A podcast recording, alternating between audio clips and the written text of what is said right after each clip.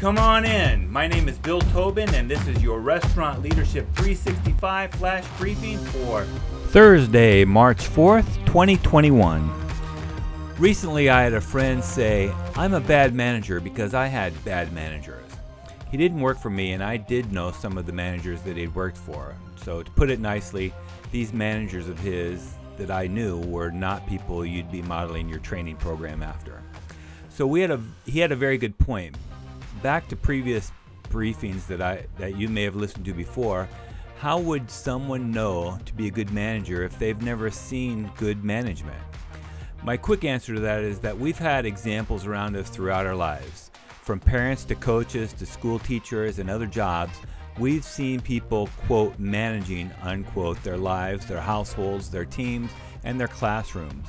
As a participant in any of those settings, and whether you realize it or not, you probably saw things that worked and things that didn't work. Moreover, if you were the subject of some of the managing, there's a chance that you may have had a negative emotion around it, even if it was effective.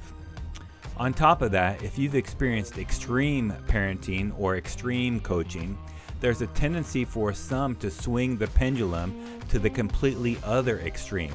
For instance, if your parents' approach was to give you lots of freedom and allowed you to learn through your own mistakes or failures, then you may feel the need to overcompensate in the other direction.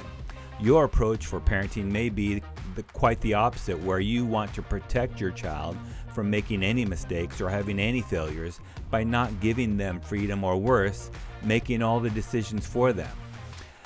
That same can be said for restaurant managers and chefs as well. There are strict disciplinarians who may have a tendency to yell and get in your face, like Gordon Ramsay, and there are managers who have no control over their dining rooms or kitchens. Both scenarios are not healthy long term, especially as Gen- Generation Xers and Millennials become the majority of the workforce. Instead, identify the traits that you respect the most from managers, both in and out of the restaurant, and incorporate those traits to create your own style of management.